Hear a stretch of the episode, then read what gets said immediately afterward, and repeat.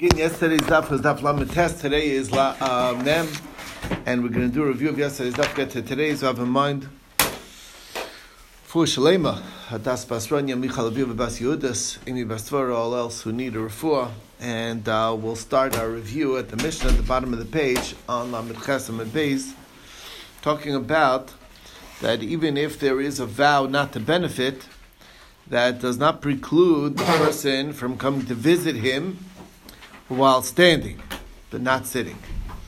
Um, and uh, Refuas HaNefesh is allowed, just not Refuas Mammon. Refuas Mammon means um,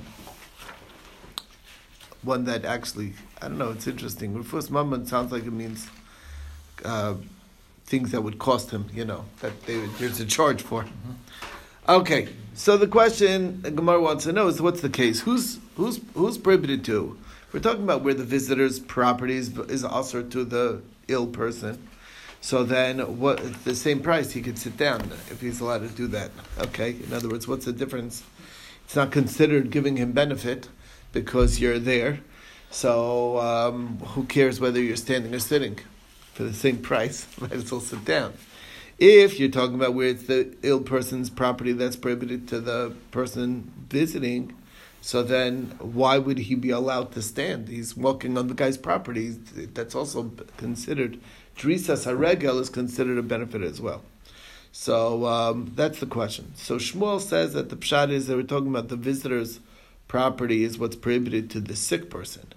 And we're talking in a specific locale where that custom, the custom in this town is to charge for sitting visits, not standing visits, just sitting visits and you don't take schar for standing visits.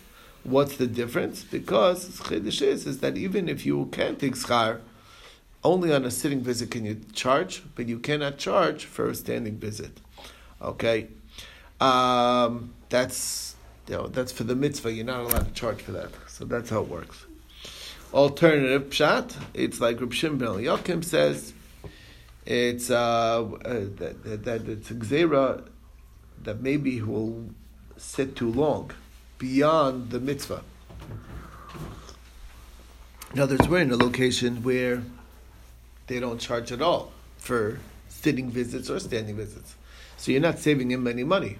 But if he sits, he may sit there very long. And if he sits there very long, so then that would be crossing over past the mitzvah of Bikur Cholim and becoming like a caretaker. That's a different story.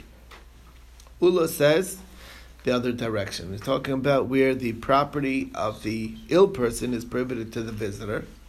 And we're talking about a case where he, uh, well, the idea is, is that a person who's sick, even though he said you can't benefit from me, but if it's affecting my life, I don't mean that. Okay, if it's if it's, it's what I need for living, that somebody should come visit. That I don't mean that you should be prohibited to to come in and visit me.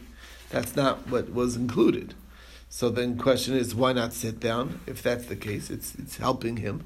Do you understand? I don't mean that. I, in other words, I don't want you to benefit from for me. That's when it's for you. When it's for me, for your benefit. when it's your benefit. When yeah. when you're when you're benefiting from me is for my benefit. So that's not what I meant. That's fine. That's not what I'm talking about. So why not let him sit down already?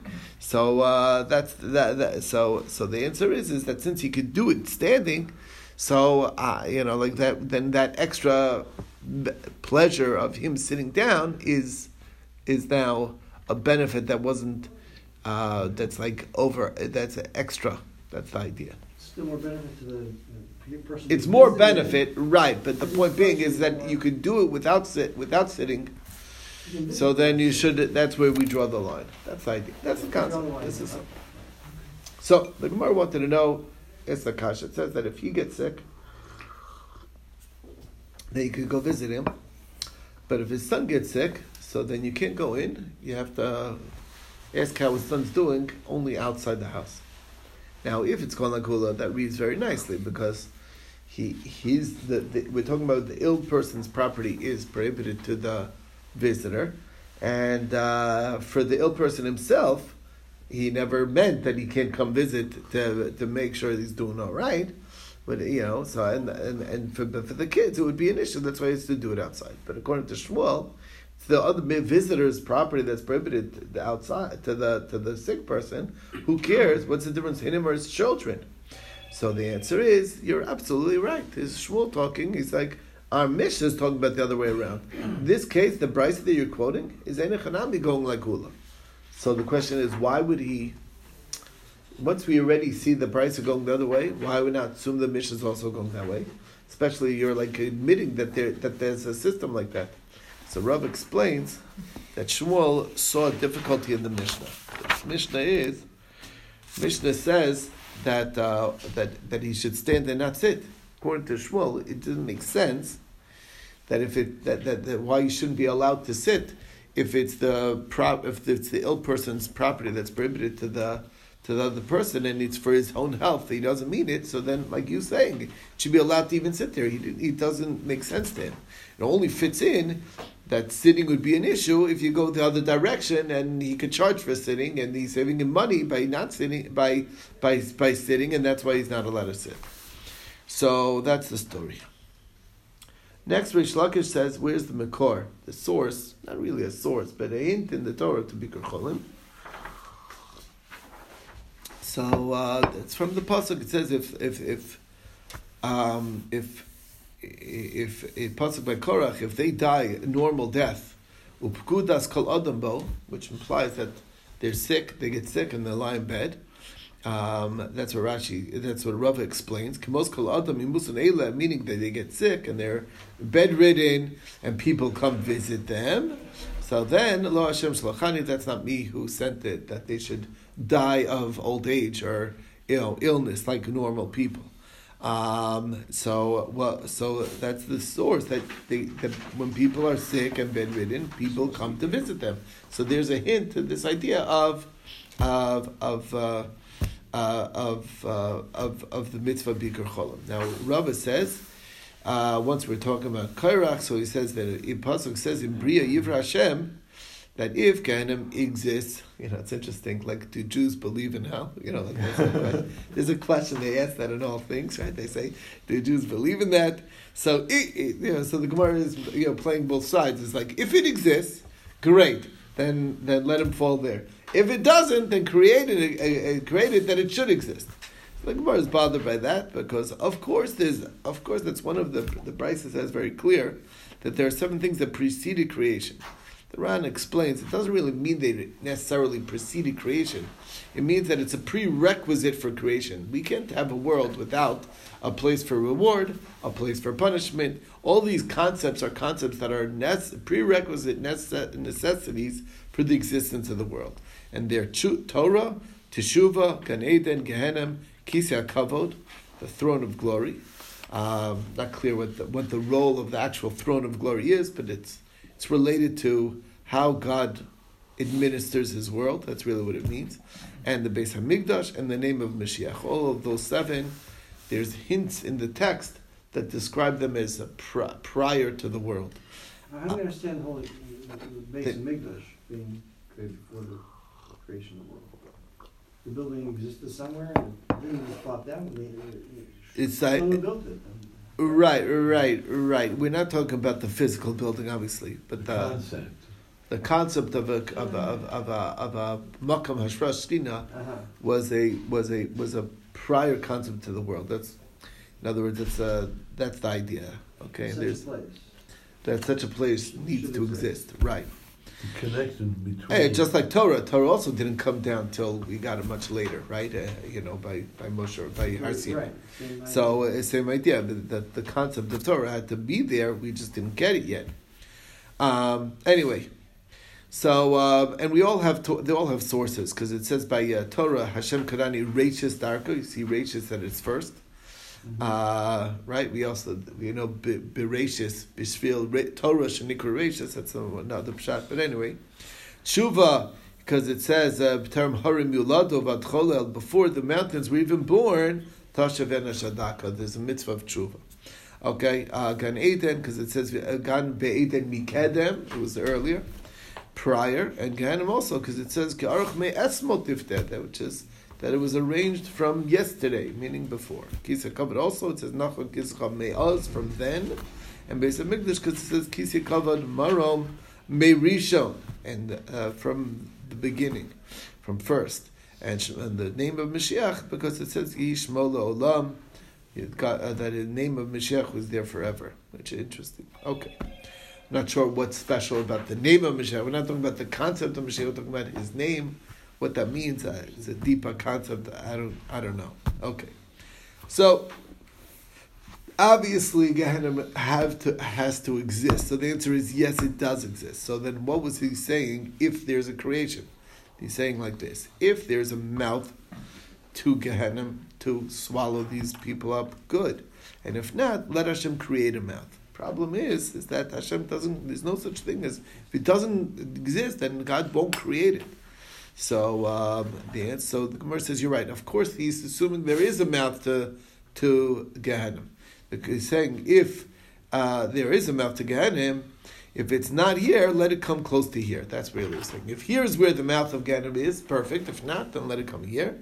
And of course, um, the Mishnah in Avos says that the mouth uh, that swallowed up uh, uh, Korach Vadaso was there from the six days of creation, from the last moment of uh, creation. Um, anyway, so Rabbah says a drasha. Others say it's Rav Yitzchok says it when the pasuk says Shemesh Yareach Amad Zvula. So it's a fascinating pasuk in Habakkuk. It's, what is it saying? Is that the sun and the moon are in the wrong firmament. There's the, they belong in the rakia, which is down lower, one of the lower parts of the heavens, and they were they they elevated themselves sort of towards God. And what are they doing there? They belong in the rakia. So that shows that they the sun and the moon went on strike, and they said to God, "Is that if you're going to do justice for Ben Amram for Moshe Rabbeinu, will be will shine. Otherwise, we're not shining." And God uh, th- shot arrows at them because he didn't think that was appropriate. He says the whole time we have all these Gentiles that are idolaters that are bound down to the sun and the moon, and you felt that it's oh listen it's our job to shine we got to shine you know you know we can't uh, we can't uh, take away from our business from what we have to do. You didn't say wait a second that's not respect to God I'm not I'm I'm I'm closing up shop right? And all of a sudden, the covet of Basar of Moshe Rabbeinu. Now you're more. Now you all of a sudden you're making machos. So um, and that's where they're only shining thanks to that uh, prodding that God uh, shoots at them arrows, the shooting stars, and things like that. Very interesting uh, and understanding there. Okay. Next thing we talked about is back to Bikur Cholim. We said that Bikur Cholim has no shear. It's a brisa. So what does that mean? It doesn't have a shear. So Rav Yosef thought it means that there's no shear to its reward. But Abaye says can't be that. All mitzvahs we don't know their reward. So um, that's not what it's talking about. So rather, um, it, means that there's no shear, meaning even there's no like we can't say that hey uh, it's beneath my dignity. I'm much older than this person. This person's much younger for me to visit him, it's beneath my dignity. No, no, no. There's no sheer like that, no limit in that sense. Okay. That's a bias pshat. Rava says, no, even 100 times a day is also a mitzvah. There's no point where it's not a mitzvah. That's the idea. Now, Rav Acha Bar Chanina says that when you're visiting the sick, you're taking away 160th of his illness. So um, they said, um, what's the big deal? Then if that's the case, let 60 people come and we'll heal all illness. Just they'll, they'll all remove the illness of this person, and then it's, he's good to go. So the Gemara says, no, it works like the tenth of Rebbe, um, and it's only true by a begilo, by people who are born in the same month. So the Gemara says, what is the tenth of Rebbe? That's where Rebbe's uh, shita is, is that in Yerusha, the daughter inherits one tenth of the, all the assets um, and then the sons would get they get that first, and then the son gets what's left over. So the Gemara says, well, well, the Gemara asks on that is that according to you, if a man has ten daughters and one son, the ten daughters will get everything. The son's up the creek. The Gemara said, no, no, it doesn't work that way. The oldest one will get a tenth of everything. Then the next one will get a tenth of what's left. The next one a tenth of what's left. The next one a tenth of what's left. And then once you do all ten, uh, um, they get redivided and shared equally. But the point being is it the same thing over here that when they remove a sixtieth, they only remove a sixtieth of the illness as is. It doesn't remove the same. So the second visit is only is removing less than the first visit, basically, and that's the story. Um, and that is where we left off yesterday. We'll take it from here to today's daf. Okay.